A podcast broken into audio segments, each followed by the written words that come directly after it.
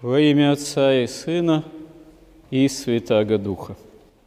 Если задаться целью постараться понять, а что вокруг происходит во всем мире, в стране, в обществе, то это совершенно непосильная для человека задача. Ни человеческий ум, ни человеческое сердце не в состоянии все осознать. Один Господь Бог имеет цельную картину, полноту знания о том, что на самом деле в мире происходит, совершается, осуществляется, какое зло, какое добро творится. Ну и разве что еще святые, которые, как сказал преподобный Силуан Афонский, не читая газет, знают, что в мире осуществляется с людьми. И поэтому у настоящих святых столь велико было сострадание, сострадательная любовь к миру, ко всем людям и настоящая молитва за весь мир. Но это тоже возможно только с помощью Божией, по истинной духовной просвещенности. А так, какие каналы не смотри, каких политологов, аналитиков не слушай, все равно это все какие-то фрагменты того, что выше понимания. И даже, скажем так, история, которая считает себя дисциплиной научной, более популярная, менее популярная, которая преподается в том числе и в высших учебных заведениях, которая включает в себя и учебники, и целые более наукообразные исследования, и более общего характера, и более частного характера. На самом деле наука совершенно неточная. В этом сами настоящие историки признаются, потому что на самом деле всякое историческое изложение, в особенности светских наук, оно имеет ту или иную канву, ту или иную схему, которая определяется фактически той или иной идеологией. А идеология, она уже строится согласно интересов-то, по сути, по большому счету корыстных, по большому счету хищнических. Потому что стремление к доминированию, стремление к подчинению одних народов другими, борьба за ресурсы, за территории и так далее и тому подобное, это с древности свойственно падшему человечеству, увы. Только, скажем так, библейская священная история, основанная на Ветхом Завете и на Новом Завете, на толкованиях, трудах святых отцов, она дает действительно человеку истинное представление о том, что в границах этой истории человеческой цивилизации вообще с человечеством-то происходит. Истинное устроение жизни во времени, в том числе в каком-то смысле и историческом, оно ведь осуществляется в церкви. Вот богослужебный календарь, он имеет свои, что называется, круги, которые включают в себя все дни, месяца, недели и год как таковой, кульминацией, основными вехами, в котором являются Рождество и Пасха с предшествующими постами, и в особенности и Великим постом. И это все, являясь таким подвижным кругом, определяет, в общем-то, весь годовой календарный круг устроения времени и устроения богослужения, молитвенное устроение. А это, в свою очередь, влияет на внутреннее устроение наше, на внутреннее устроение христианина. А для человека, пораженного грехом проблема, в общем-то, не только в том, что трудно понять, что вокруг происходит на самом деле, а проблема в том, что трудно понять, а что с тобой самим-то происходит. Вот. Потому что душевная сфера человека, поврежденного грехом, это, как святые отцы говорят, цитируя псалтырь царя Давида, «Сие море великое и пространное, там же гади, их же не исчисла». И со всем этим что может человек поделать? Действительно, порой понять, а что со мной происходит, это довольно-таки сложно, потому что вроде была тишь да благодать, а тут вдруг что-то приключилось, вот, какой-то внешний раздражитель.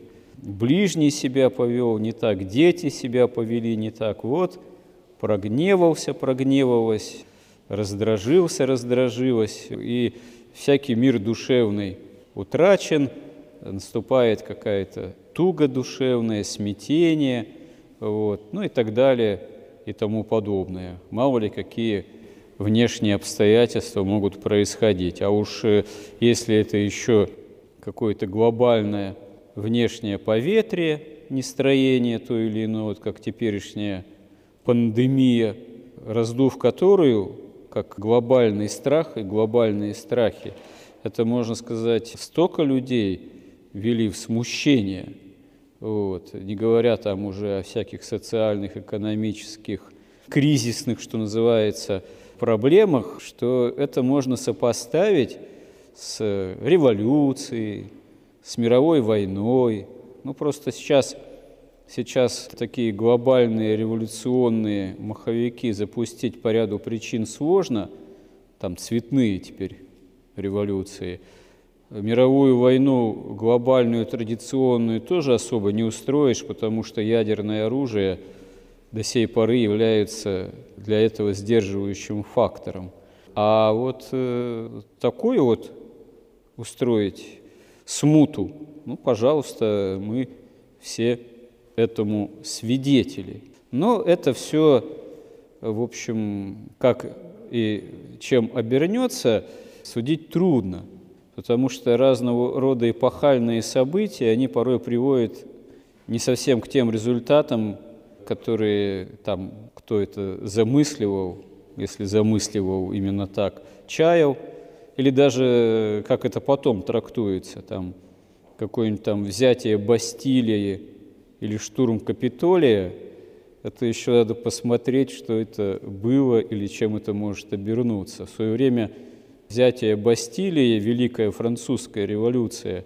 Французы до сих пор этим превозносятся. Это их такое историческое, идейное, великое свершение, достояние. Но на самом деле, как более мудрые историки говорят, в результате этого Франция откатилась на мировой арене безнадежно и навсегда назад. Она была лидирующей страной в западной Европе, и как раз Америка осваивалась тогда, формировались на северном американском континенте новые совершенно общества, вот, грядущие Соединенные Штаты Америки, всем известные. И Франция сошла с лидирующих позиций за своей революцией. Мир мог быть, как историки говорят, франкоговорящим. Французский язык мог быть языком мировым, а не английский.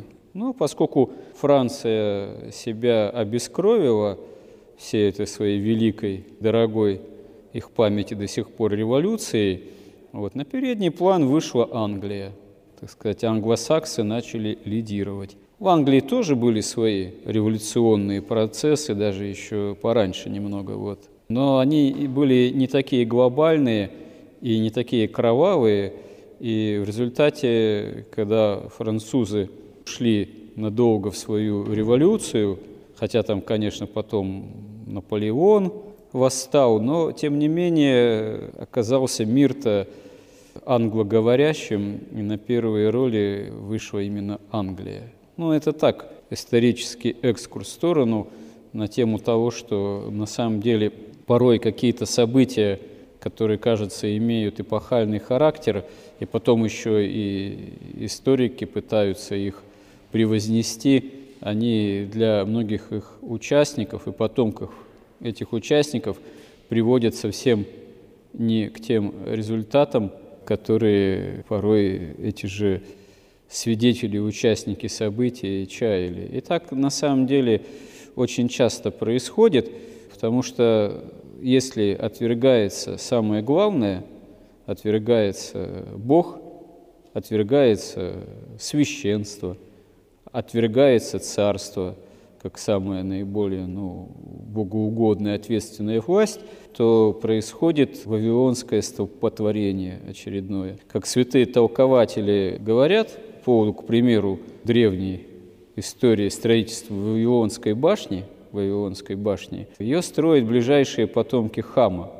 А Хам – это тот, который своим поведением в лице своего отца отверг и священство, и истинную власть отеческую, можно сказать, царскую, потому что Ной был и священником в своей семье. Он после потопа, обновления мира и человечества, принес истинную всецелую жертву Господу, за что сподобился завета от Бога.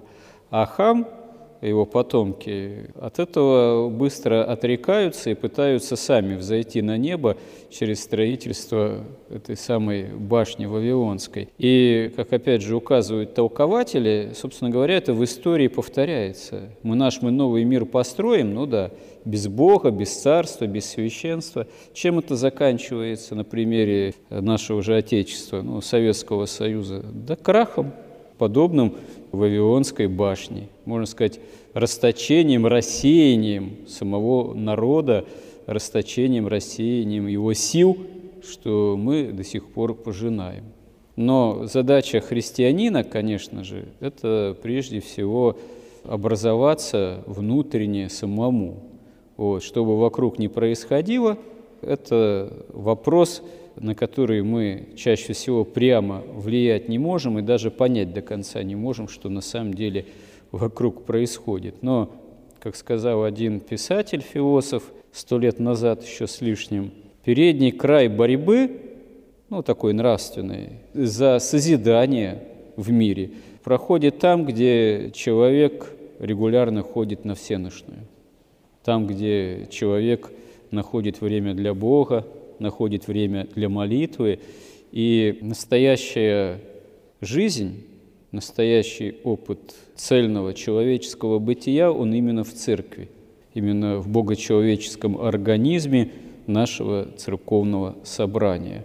И несмотря на все наши немощи, недостатки, в том числе церковной жизни, а многие современные критики очень любят это раздувать, об этом кричать, часто ведут себя совершенно по-хамски же, отвергая, можно сказать, и священство, и царство, и церковь, и с чем остаются в конечном счете, и с чем рискуют остаться в этих пока еще активных интернет-площадках, пока они существуют, хотя их тоже можно использовать как благо для проповеди истины, но уж очень много, к сожалению, зла и хамства, такой желчи, можно сказать, просто какой-то смердяковщины на этих информационных площадках себя проявляет, и свое зло и желчь, которые не умеют сдержать, изливают друг на друга и вообще на любого человека.